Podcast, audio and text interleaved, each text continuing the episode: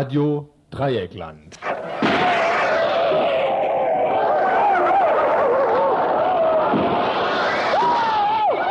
Tagesinfo.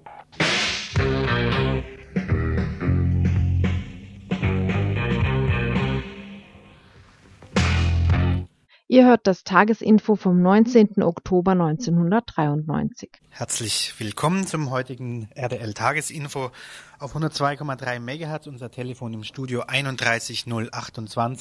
Das Studio ist in Freiburg, daher die Vorwahl null sieben sechs eins drei eins null zwei acht für alle, die sich einschalten wollen oder Kritik üben wollen oder ihre Meinung mitteilen. Wir gehen heute gleich flott zu den Themen über, da wir ein ziemlich vollgestopftes Info wohl haben, aber nichtsdestotrotz mit interessanten Themen. So zum Beispiel Neustrukturierung der Rundfunklandschaft in Baden-Württemberg. Landesanstalt für Kommunikation stellt Ausschreibungspläne für Radiofrequenzen vor. Dann ein Thema Haiti vor dem wirtschaftlichen Zusammenbruch. Die UNO und der Papst schauen zu. Ein Interview mit der Haiti-Infostelle. Dann ein Gespräch zu sexueller Gewalt im Alltag, anlässlich der Belästigung einer Frau im Capri. Dann wird es um die B einunddreißig Ost gehen, und zwar das, was die Grünen, womit sie gescheitert sind letzte Woche, nämlich mit Maastricht vor dem Verfassungsgericht. Das wird die B einunddreißig Ost-Initiative nun auch versuchen, vor das Verfassungsgericht zu gehen. Was sie sich sonst noch an Widerstandsformen ausgedacht hat und was am Sonntag los sein wird, dazu ein Gespräch mit Rainer Ehret vom Aktionsbündnis. Ja, und zuletzt, falls wir noch Zeit finden werden, dann noch die Donaueschinger Musiktage mit ein paar wenigen Ausschnitten und einem kurzen Interview. Damit dürfte aber das Info ziemlich voll sein. Darum fangen wir gleich mit unseren Kurzmeldungen, Kurznachrichten an.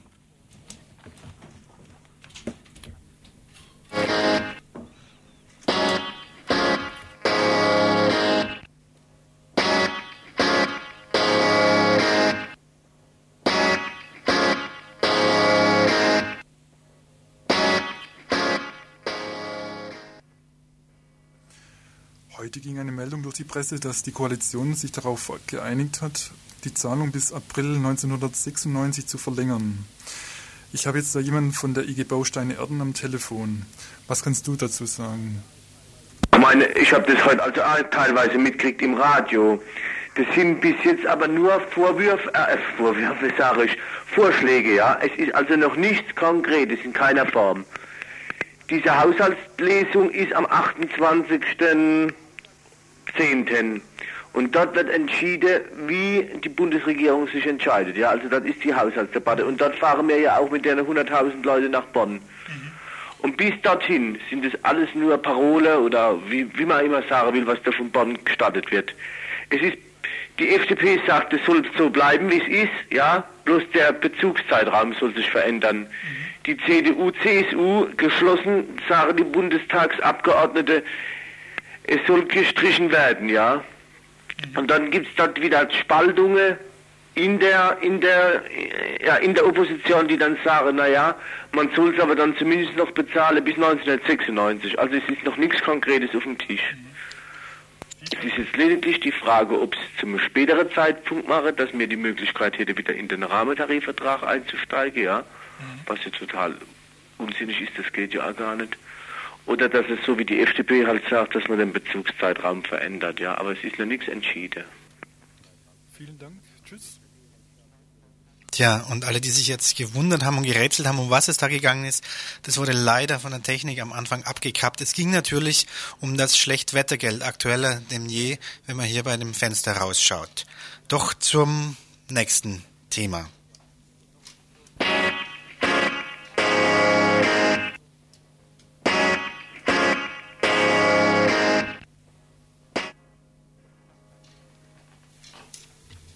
Erfolglos verlief eine Fahndung der französischen Polizei an der baskischen Küche, äh, Küste bei Saint-Jean-de-Luz gegen den mutmaßlichen baskischen E T A-Aktivisten Jean Miguel Mitxelena Beresarte.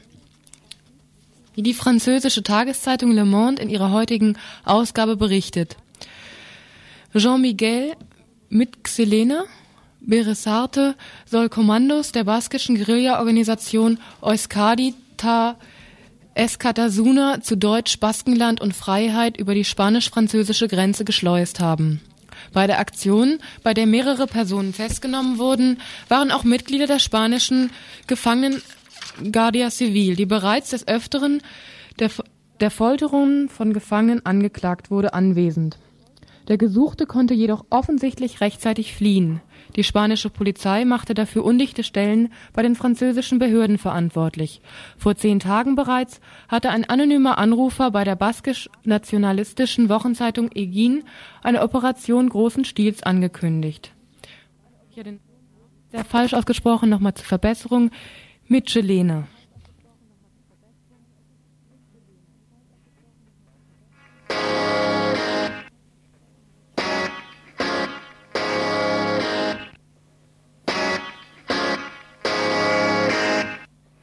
Ja, wir bleiben in Frankreich und kommen dennoch zurück nach Freiburg. Der Chemiekonzern Rhône-Poulenc, zu dem auch die größte Freiburger Arbeitgeberin, die Rodia, gehört, wird nach der Großbank B N P, Banque Nationale de Paris, als zweites von insgesamt einundzwanzig französischen Staatsunternehmen privatisiert. Das jedenfalls kündigte der französische Wirtschaftsminister Alphanderie gestern in Paris an. Der französische Staat, der noch dreiundvierzig Prozent des Kapitals von Rhône-Poulenc besitzt, soll einen Teil der Aktien der Belegschaft vorbehalten. Welchen Einfluss diese Privatisierung auf die Arbeitsplätze, speziell auch in Freiburg, haben wird, konnten wir noch nicht in Erfahrung bringen. Der Einfluss auf die Börse war jedenfalls positiv. Die Kapitaleigner sind also wohl guten Mutes, was die Profitrate angeht.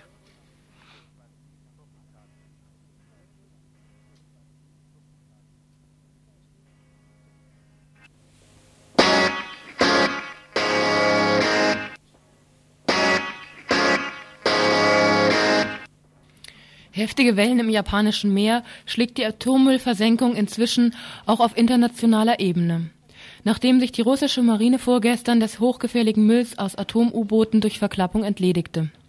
Die U S A und Südkorea haben einen sofortigen Stopp gegen diese Praxis gefordert und vor unermesslichen Auswirkungen auf die Beziehungen beider Länder gewarnt. Nicht ganz so tragisch sieht es Blix, der Chef der Internationalen Atomenergiebehörde. Diese Praxis sei nichts Neues gewesen und auch legal.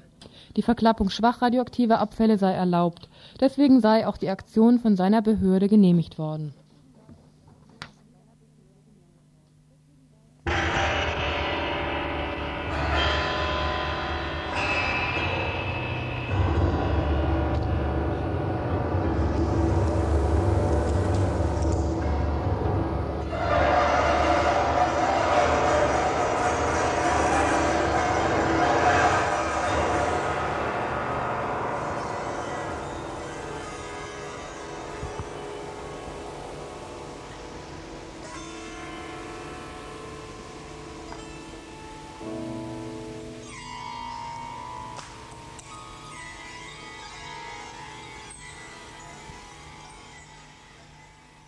Ihr hört das Tagesinfo vom neunzehnten Oktober neunzehnhundertdreiundneunzig. Tja, und die Musik, die wir jetzt unverschämterweise hier an dieser Stelle ausblenden müssen, weil wir noch sehr viel Nachrichten euch zu übermitteln haben, stammt original von den Donaueschinger Musiktagen für neue zeitgenössische Musik. Doch kommen wir zu unserem ersten großen Thema. Am dreißigsten September nächsten Jahres laufen die Lizenzen von rund vierzig privatkommerziellen Radiosendern und auch des nicht kommerziellen Freien Radio Dreiecklands aus.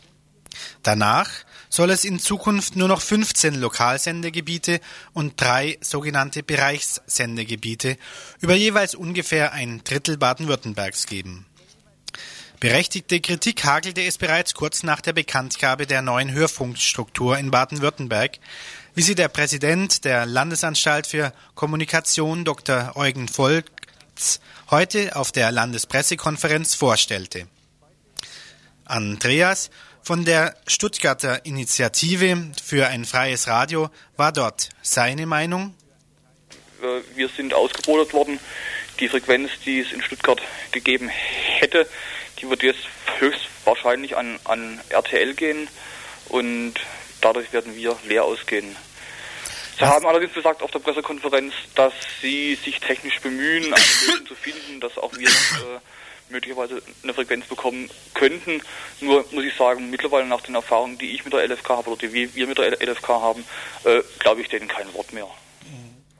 Soweit also die Stuttgarter.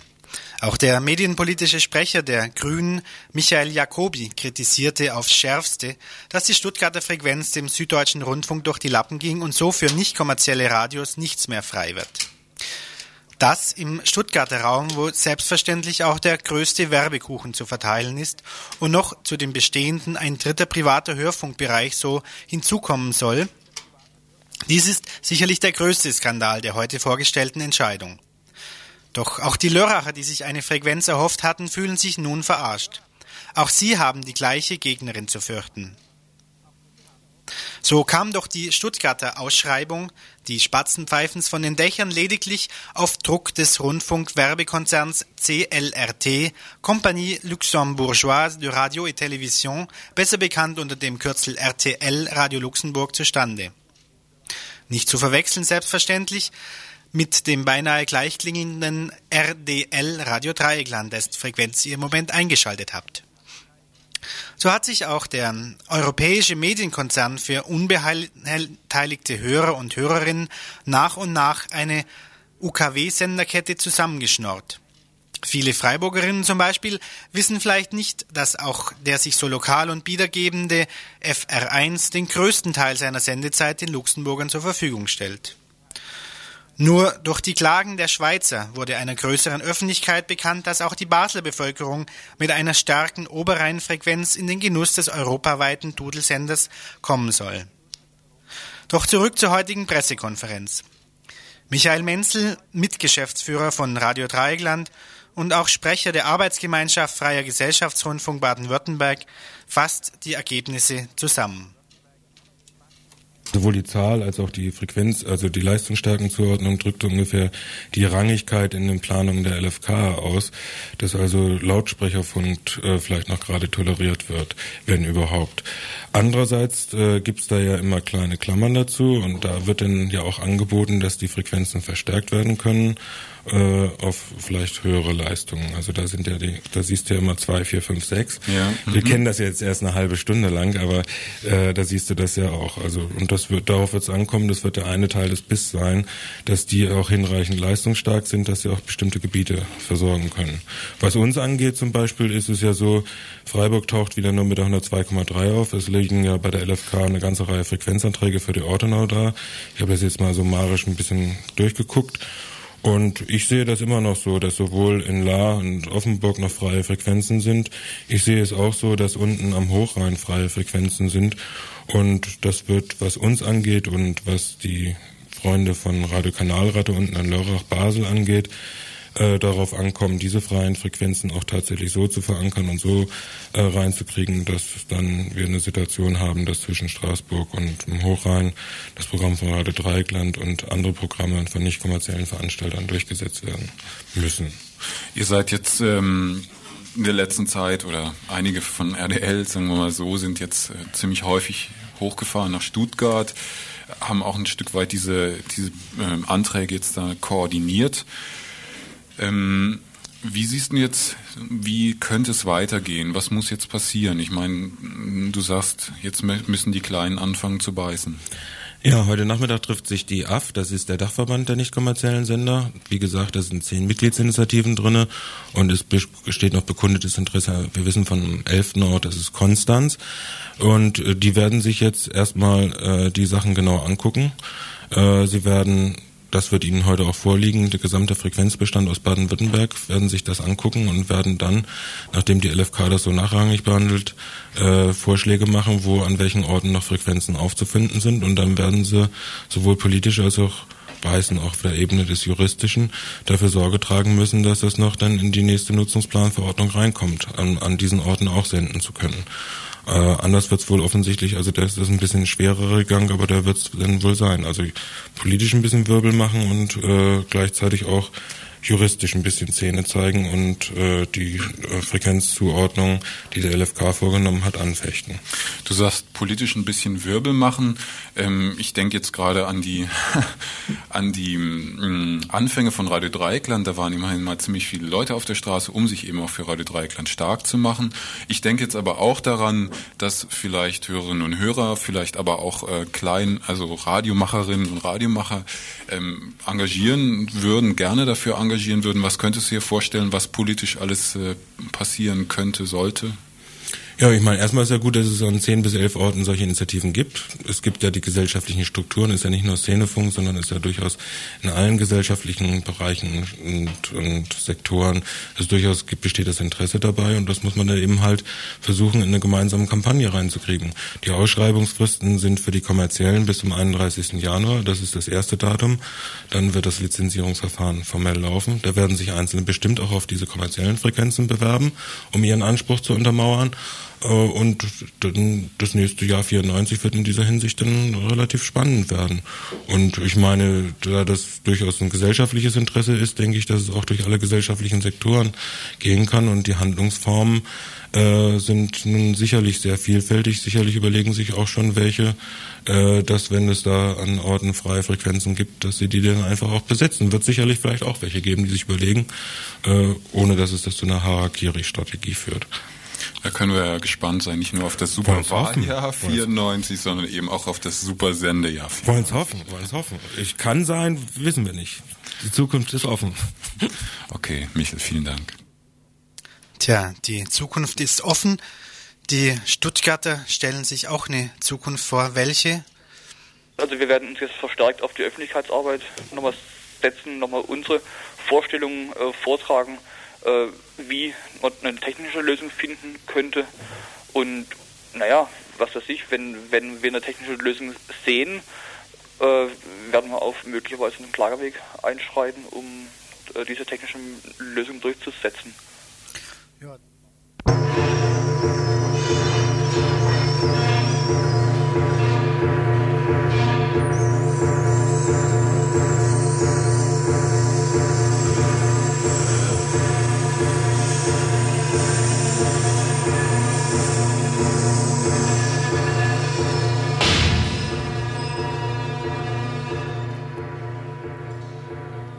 Ihr hört das Tagesinfo vom neunzehnten Oktober neunzehnhundertdreiundneunzig. Der Übergang zu unserem nächsten Thema fällt mir wahrlich schwer. Zum einen ein Land, das sehr weit entfernt liegt, zum anderen eine Gesellschaft, die alles andere als nahe unserer Konsumgesellschaft liegt. Ganz ehrlich, ich weiß es nicht, lautete die Antwort des UNO-Generalsekretärs Boutros Boutros-Ghali auf die Frage eines Journalisten, ob denn noch zu erwarten sei, dass der erwählte, der gewählte Präsident Haitis Aristide wie vereinbart am dreißigsten Oktober nach der Hauptstadt Port-au-Prince zurückkehre. Äußerst zaghaft war auch die Reaktion der anderen westlichen Politikern, die im UNO-Sicherheitsrat das Sagen haben. Heute Morgen trat erneut ein Ölembargo in Kraft, die härteste der Sanktionen, die sich die U S-Administration vorstellen konnte.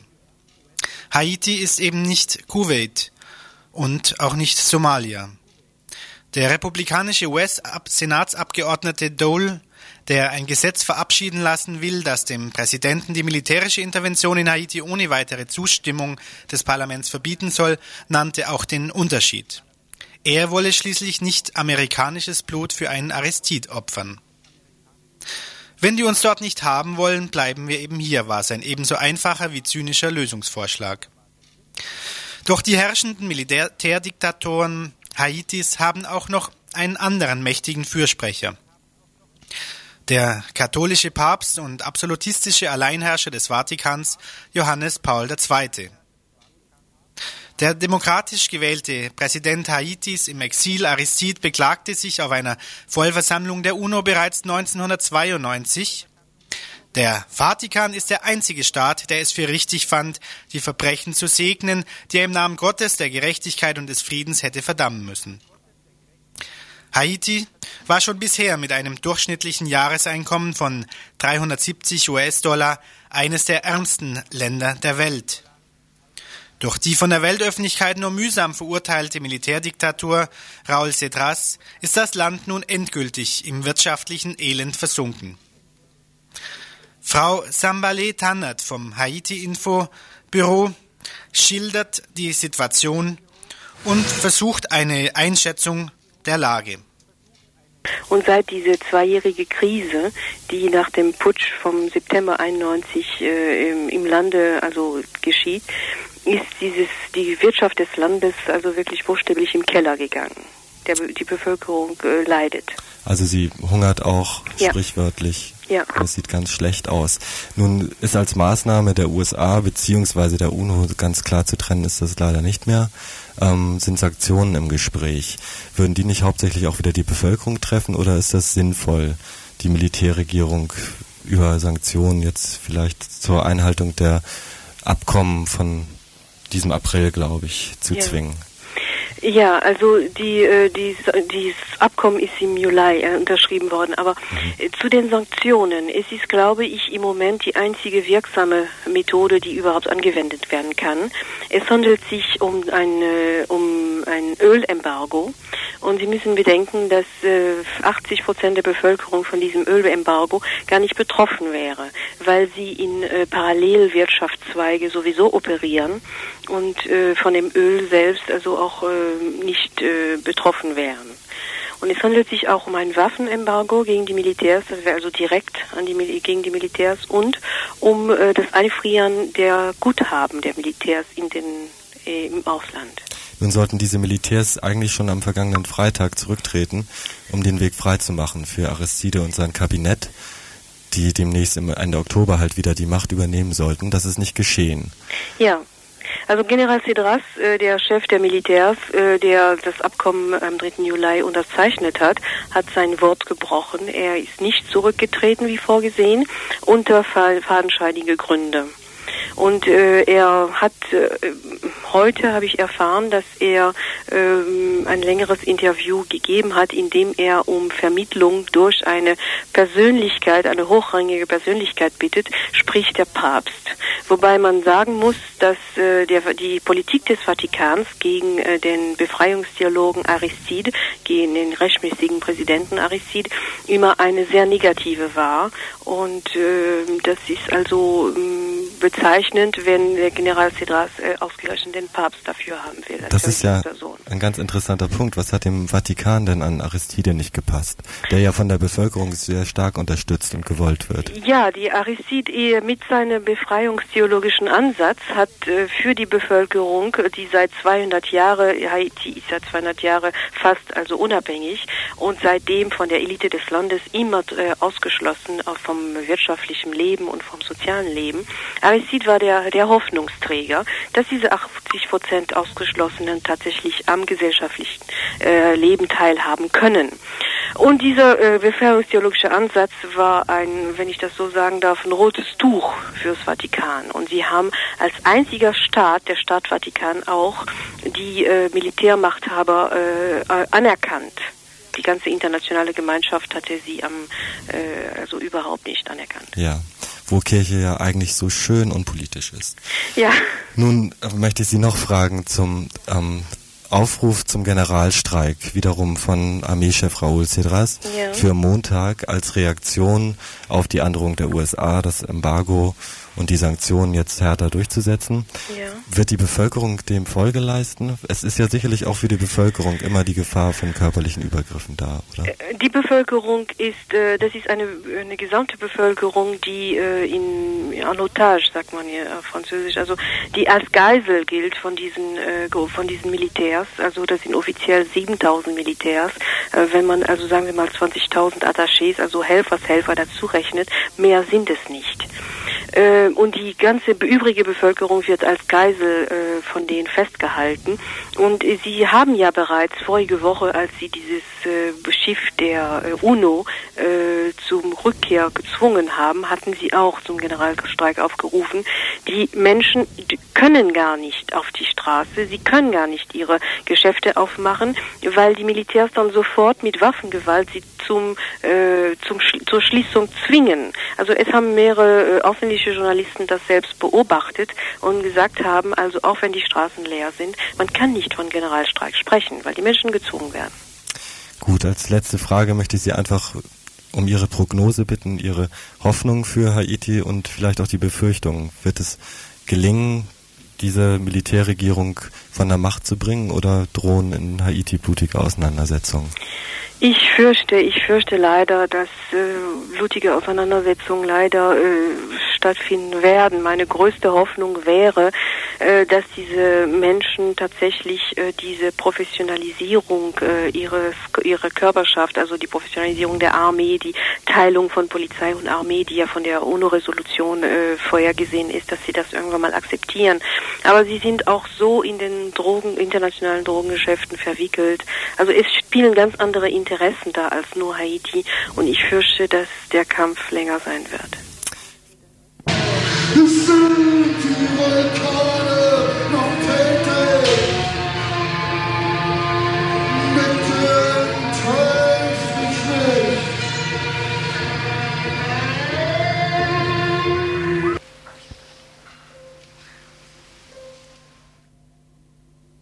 Ihr hört das Tagesinfo vom neunzehnten Oktober neunzehnhundertdreiundneunzig.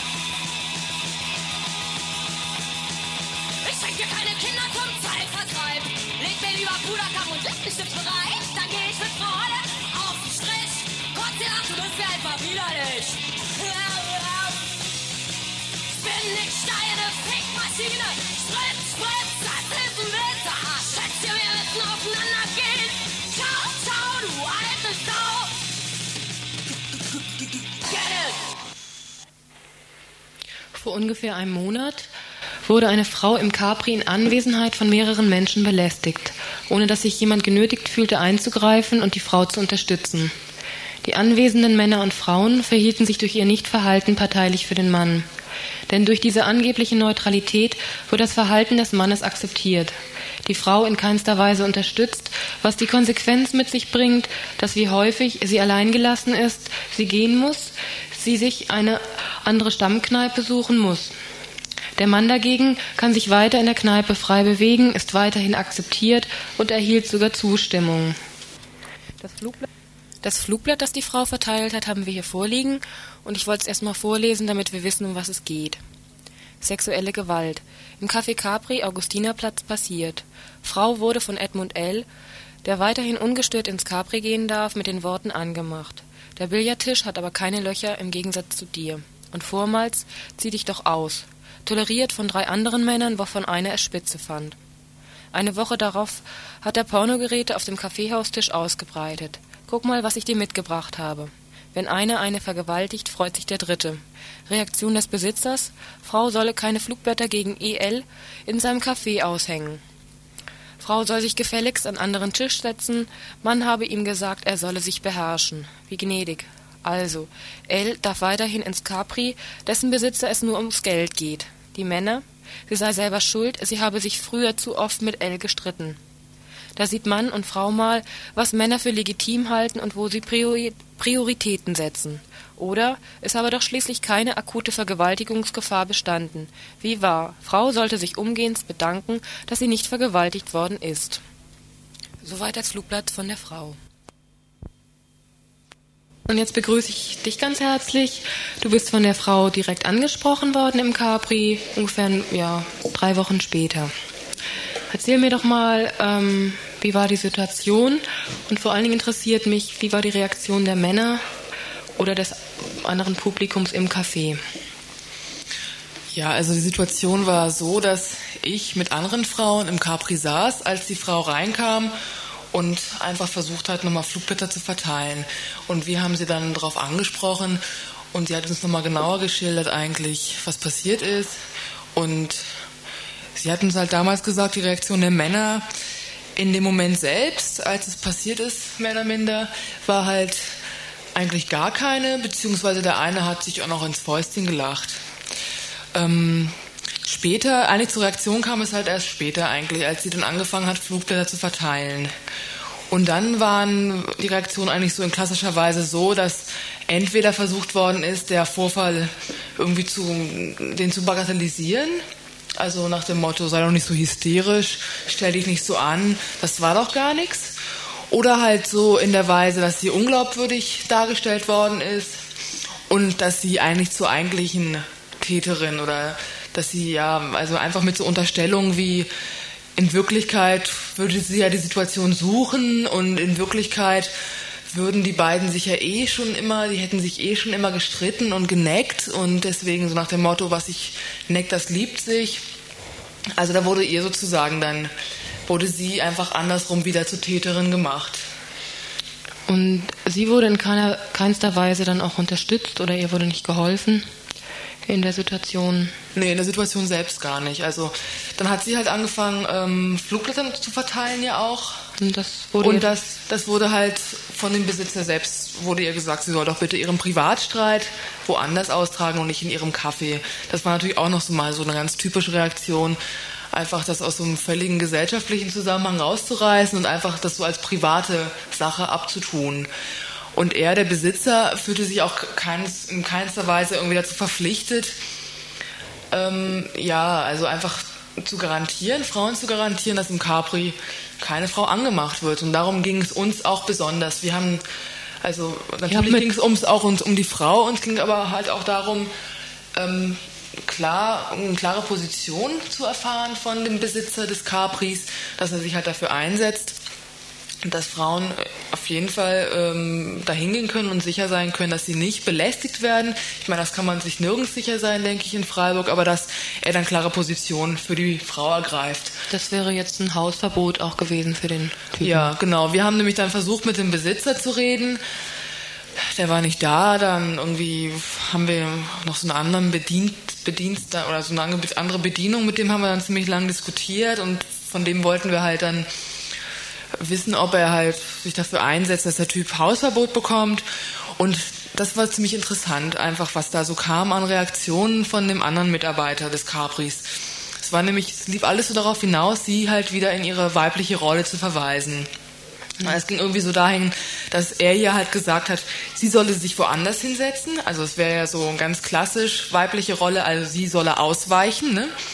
Beziehungsweise halt, sie hätte zu ihm kommen sollen, so als zu ihm, als den größten, größten, so einen großen Beschützer, um sich halt verteidigen zu lassen. Also es ging auf keinen Fall an, dass sie selbst halt sich wehrt und dass sie selbst bestimmt, dass sie sich jetzt nicht an ihn als Mann und an ihren großen Beschützer wendet, sondern dass sie halt ja, sich selbst aussucht, wie sie sich wehrt. Und das heißt in dem Fall eher auf, auf Frauen vielleicht auch gesetzt hat oder so. Und wie ging das Ganze jetzt weiter?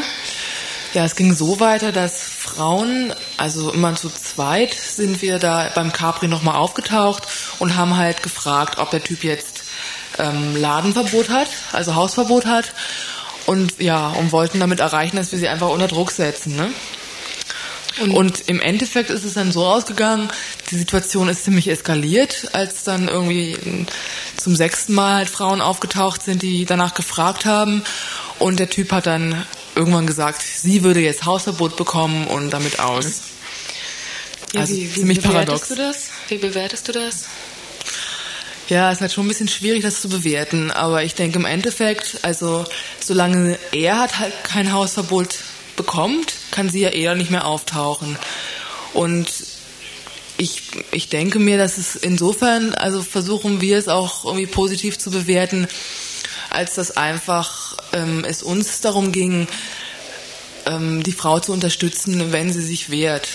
Und nicht ähm, darauf zu hoffen, dass jetzt Typen, die sonst irgendwie halt nicht darauf reagiert hätten oder die sie als unglaubwürdig darstellen oder, oder, oder, ähm, die irgendwie jetzt umzudrehen oder umzukrempeln oder so. Und von daher, wenn die sich halt so get- unter Druck gesetzt fühlen und so das Gefühl haben, ja, sie werden angegriffen, dass sie ihr ähm, ein Hausverbot erteilen, anders kann ich mir das nicht erklären, spricht das sozusagen für uns, ähm, in, insofern als dass sie, dass wir uns effektiv oder dass wir uns zusammen mit der Frau effektiv gewehrt haben dagegen. Mhm. Was ich halt auch noch sehr positiv fand von der Frau selbst, ist einfach so die Tatsache, dass sie halt diese Normalität einfach angegriffen hat. Denn die Sache, dass Frauen belästigt werden in Kneipen, ist halt einfach Alltag.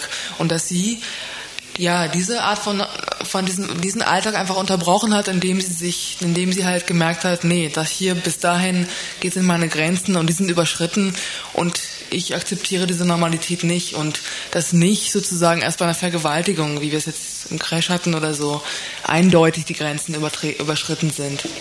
Mhm.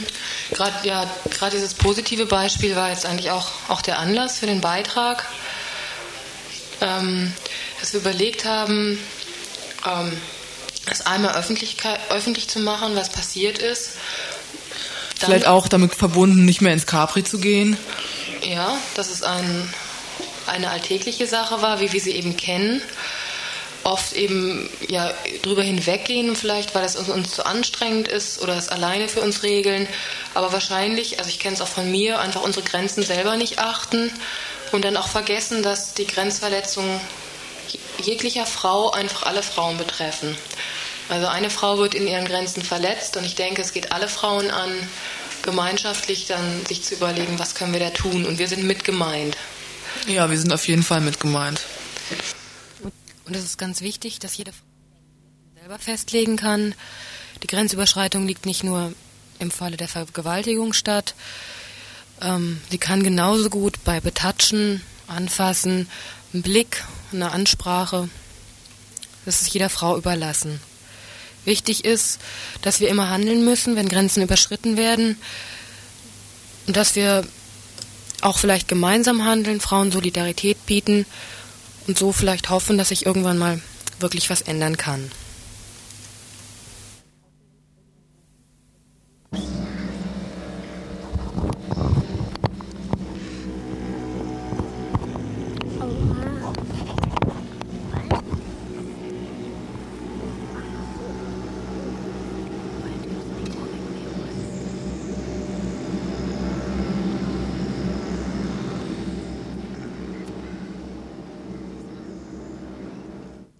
Ihr hört das Tagesinfo vom neunzehnten Oktober neunzehnhundertdreiundneunzig.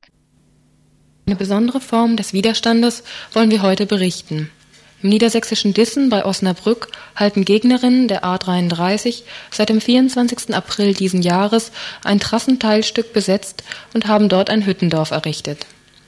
Die A dreiunddreißig als norddeutsche Ost-West-Verbindung im Bau ist ein weiterer Schritt der Verkehrspolitik in Richtung der Förderung des Automobilverkehrs. Anstatt den Individualverkehr mehr zu öffentlichen Verkehrsmitteln zu bewegen und den Gütertransport weg von der Straße auf die Gleise umzuleiten, wird kräftig geplant und gebaut. Um gegen den Autobahnneubau zu protestieren, wurde eine fünfzig Quadratmeter große Rundhütte errichtet. Außerdem besteht das Hüttendorf noch aus einem Kochzelt, einer Info- und Besucherinnenhütte, mehreren Zelten und Bauwagen. Das Hüttendorf richtet sich nicht nur gegen den Bau der Autobahn.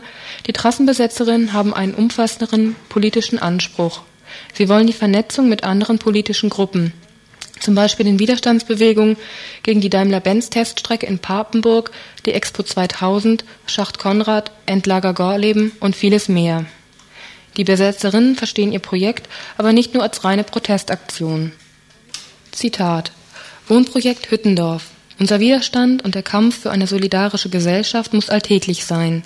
Wir versuchen, selbstbestimmte Lebensformen im Hüttendorf zu praktizieren. Wir wollen gemeinsam Widerstand leisten und Spaß haben und leben und wohnen und arbeiten.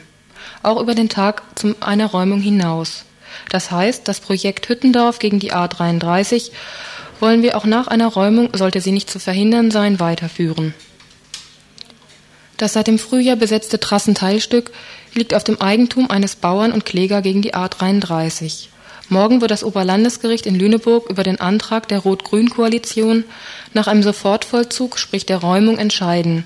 Danach gehen die Besitzrechte des Trassengeländes bei einem negativen Entscheid auf das Land Niedersachsen über, das die Autobahn sofort weiterbauen will. Interessant ist in diesem Falle auch die Position der Grünen, da sie sich in der Koalition mit der S P D zu unbedeutend fühlen und sie Angst vor einem Bruch mit der S P D haben, meinen sie, sie könnten dem Schluss, Beschluss nichts entgegensetzen. Was für eine Bedeutung sie aber so in einer Koalition haben sollen, müssen wir uns fragen. Anlässlich des Gerichtsentscheides morgen sind vom Hüttendorf von morgen an bis zum einunddreißigsten zehnten Aktionstage geplant. Sie wollen Präsenz zeigen im Hüttendorf, in Dissen, Osnabrück, Lüneburg und Hannover und rufen bundesweit dazu auf. Und jetzt noch einige Punkte aus dem Aktionstageprogramm. Zum Beispiel bieten sie an oder wollen gemeinsam die Themenarbeit, zu den Themen arbeiten: ökologisch bauen von Hütten mit Lehm, Holz und Stroh, Aktionen in Lüneburg und oder Hannover mit Fahrrädern, Alternativtourismus im Trikont, Lehrmobil in Action und vieles mehr. Am Samstag, den dreiundzwanzigsten Oktober, findet eine Protestaktion statt ähm, unter dem Motto gegen den Betonierungswahn und für ein selbstbestimmtes Leben. Danach Party anlässlich der sechsmonatigen Trassenbesetzung Tanz auf dem Beton. Ja.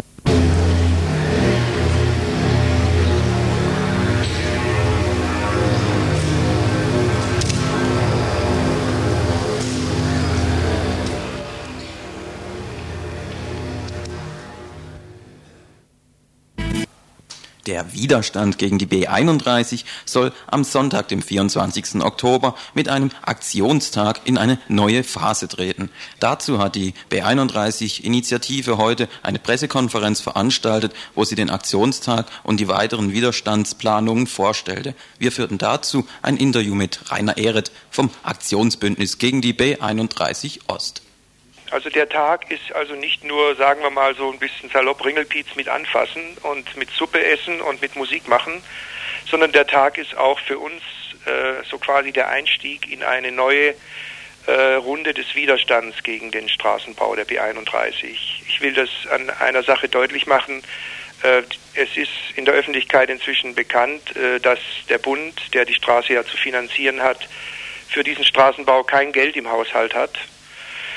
Und dass man deshalb versucht, die Straße privat zu finanzieren.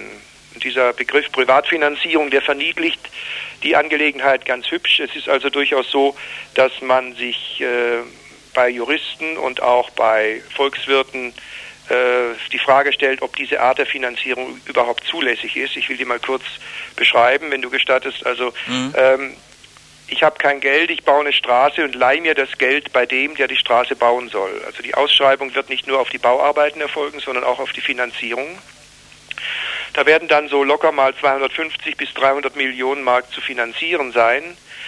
Dieser Betrag bleibt stehen während der Bauzeit, die wir mit acht bis zehn Jahren schätzen, erhöht sich natürlich innerhalb dieser Bauzeit um die Zinsen und die Zinseszinsen. Und nach Fertigstellung der Straße soll dann der neue Schuldbetrag, der sich dann quasi verdoppelt haben wird durch diese Zinsbelastungen, in den Bundeshaushalt des dann laufenden Haushaltsjahres eingestellt werden. Also gehen wir mal davon aus, es würde tatsächlich nächstes Jahr begonnen werden mit dem Bau.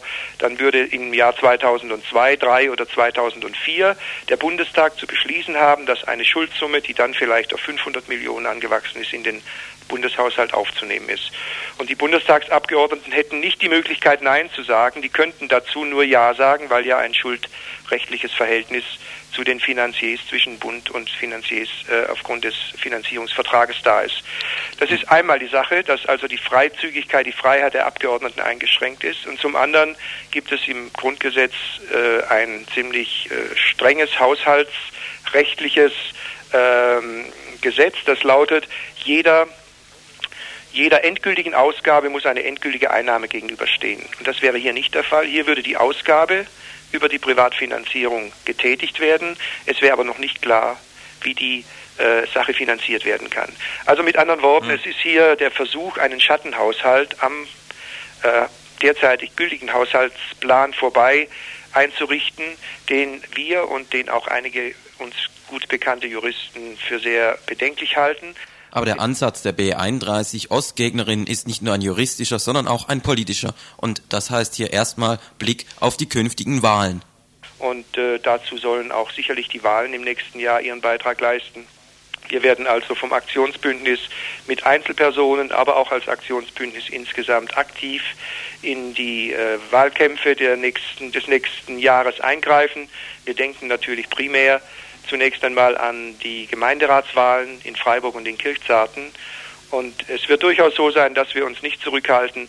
Wir werden äh, entweder in beiden Orten äh, in bestehende Listen mit Personen hinein äh, drängen, die äh, den Bau der Straße aktiv verhindern werden und wollen.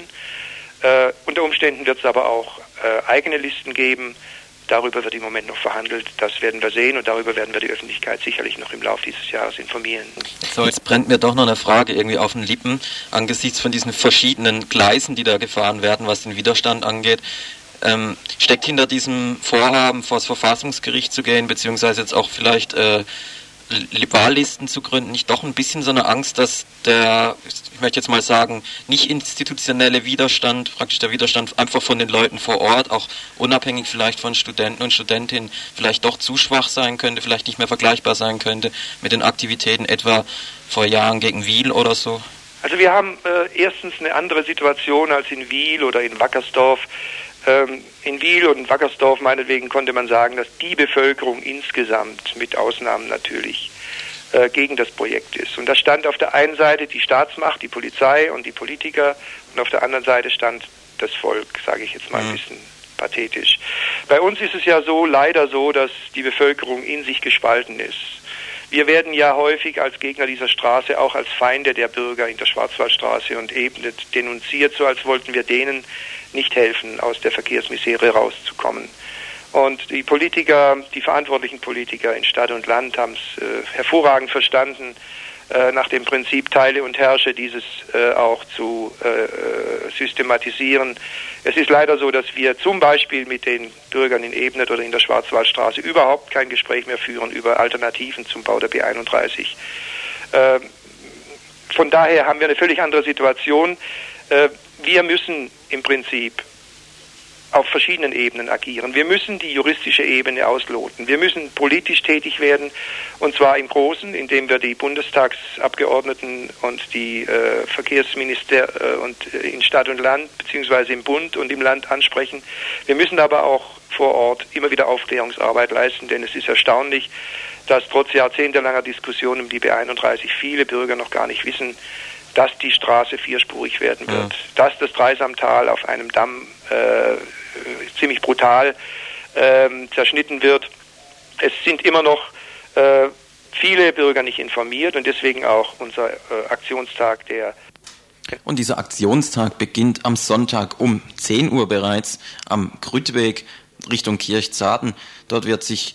Wer da hinfährt, wird wohl die Leute dann sehen, wo genau der Treffpunkt ist. Und zwar beginnt dort der erste Dreisamtäler Lauf zusammen mit dem Marathon, ich glaube Bronzemedaillengewinner, äh, Herbert Steffni hier aus Freiburg. Und dieser Lauf wird dann Richtung äh, Freiburg gehen, wo dann das Ziel im Konrad-Günther-Park sein wird, das ist der Mösle-Park bei Littenweiler, eine Strecke etwa sieben Komma sechs Kilometer, bergab hieß es, und es können wirklich alle mitmachen. Auf jeden Fall, der wirklich richtig offizielle Auftakt ist dann eben im Möslepark um elf Uhr. Und dort gibt es dann allerlei Kleinkunst, Großkunst, Zauberei, Essen und so weiter mit dem Höhepunkt der Trassenaussteckung per Luftballons, die dann äh, dementsprechend dann am, äh, in die Luft gehen soll. Ja. Und Ausklang der ganzen, des ganzen Aktionstages am Sonntag ist dann ab achtzehn Uhr in der Waldseestraße, dort in der Musikkneipe Blumande, mit der Band, mit dem sehr symbolischen Titel No Time, No Place. Das wird sich dann wohl eben auf besagte Straße beziehen.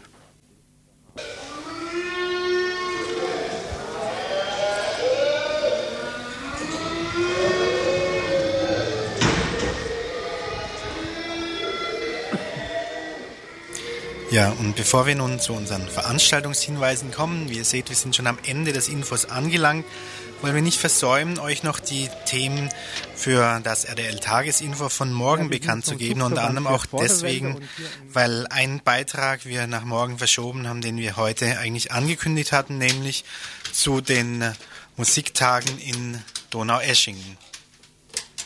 Ja, wir haben natürlich in der gesamten neuen Musikszene ähm, eine, eine Krise erlebt, ähm, nach dem, ich würde mal sagen, schon fast Zusammenbruch äh, des Serialismus. Also ich denke, dass es einfach, dass es gar nicht an Donaueschingen liegt und auch nicht an der Auswahl des Donaueschinger Programms unbedingt, sondern daran, äh, dass sich in der neuen Musik allgemein nicht sehr viel tut.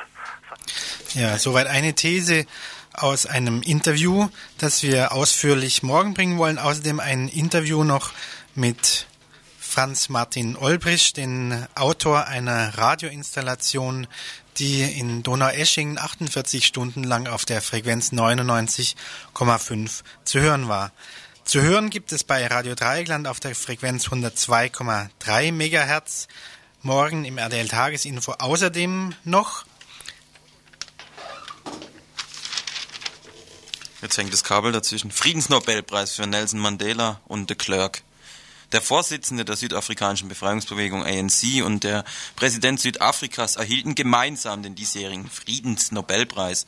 Damit sollte ihr, wie es heißt, Einsatz für eine friedliche Abschaffung des Apartheidsystems gewürdigt werden, lautete die Begründung des Osloer Nobelkomitees. Ein Kommentar wird sich nochmals mit dieser Nobelpreisverleihung beschäftigen. Außerdem wird es gehen um Riots in London. Bei antirassistischen Demonstrationen in London, an denen insgesamt dreißigtausend Menschen teilgenommen haben, kam es am Wochenende zu Straßenschlachten mit der Polizei und zahlreichen Verhaftungen. In einem Interview mit einem Teilnehmer, einem Korrespondenten des Guardian, wird ein Blick auf Hintergründe und Abläufe der Ereignisse vom vergangenen Samstag geworfen. Und noch ein geplantes Thema für morgen: Folter in Kurdistan. Ein Interview mit einer Kurdin, die im September in der Türkei verhaftet wurde und nun in Bremen lebt. Weitere Themen sind geplant, wie immer um achtzehn Uhr im Info.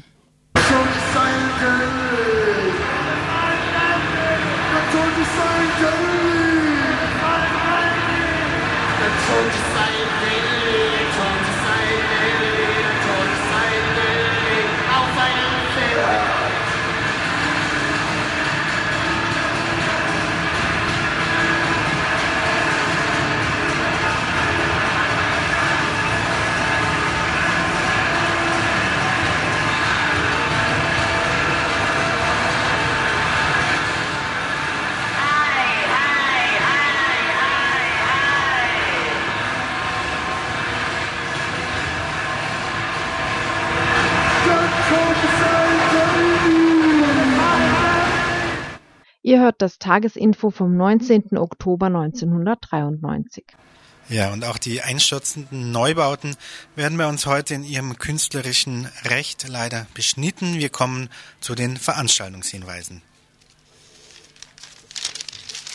Ja, und in der Reihe Das Fremde, das Eigene, zwischen zwei Welten, ein Lese- und Gesprächsabend mit türkischen Autoren und Künstlern. Das gibt's heute Abend um zwanzig Uhr im Theatercafé, und zwar heißt es hier in der Ankündigung: türkische Autoren und Künstler, die schon lange in Deutschland leben und sich in ihren Werken mit dieser Situation auseinandersetzen. Dazu gibt es einen Abend des Dialogs mit Lesungen, Darbietung türkischer Musik und einer Gemäldeausstellung. Es nehmen teil Tevfik Baser, der Publizisten, Regisseur ist unter anderem von vierzig Quadratmeter Deutschland, einem ziemlich bekannten Film. Dann mit Renin Demirkan, einer Schauspielerin und einer Autorin. Saver Cenokak, ich kann leider kein Türkisch, ein Lyriker, Essayist und Publizist. Und Hanefi Yeter, ein Maler. Das heute Abend um zwanzig Uhr im Theatercafé. Dann noch eine Filmankündigung, heute im kommunalen Kino. Um zweiundzwanzig Uhr dreißig aus der Reihe Neue israelische Filme, The Woman Next Door, ist das Dokument eine Reise durch Israel und die besetzten Gebiete, die die israelische Filmemacherin Michal Avid zusammen mit einer palästinensisch, palästinensischen, palästinensischen Assistentin und einer israelischen Kamerafrau unternimmt. Sie wollen dabei die Folgen der Besetzung für die Frauen beider Seiten untersuchen, die bisher wenig, ein bisher wenig beachteter Aspekt jenes Konflikts, der zu den komplizi- kompliziertesten des Jahrhunderts zählt. Die Geschichte dieser Frauen und die Suche der Filmemacherinnen nach neuen Erkenntnissen bei der Erforschung der vielschichtigen weiblichen Lebenszusammenhänge in einer von Militärs beherrschten Welt verbinden sich zu eindringlichen Porträts unter, einer, unter anderem von Butina Yassin aus der Westbank, der die Militärverwaltung verwehrte, zur Entbindung ins Krankenhaus zu fahren. Von Dana Eizenberg, einer ehemaligen israelischen Soldatin, die Palästinenserinnen zu durchsuchen hatte. Von Um Hussein, einer palästinensischen Mutter von zehn Kindern aus dem Flüchtlingslager Al-Ameri. Von Hannah Zohar aus Tel Aviv, der Aktivistin der Gruppe Israelische Frauen für politische Häftlinge.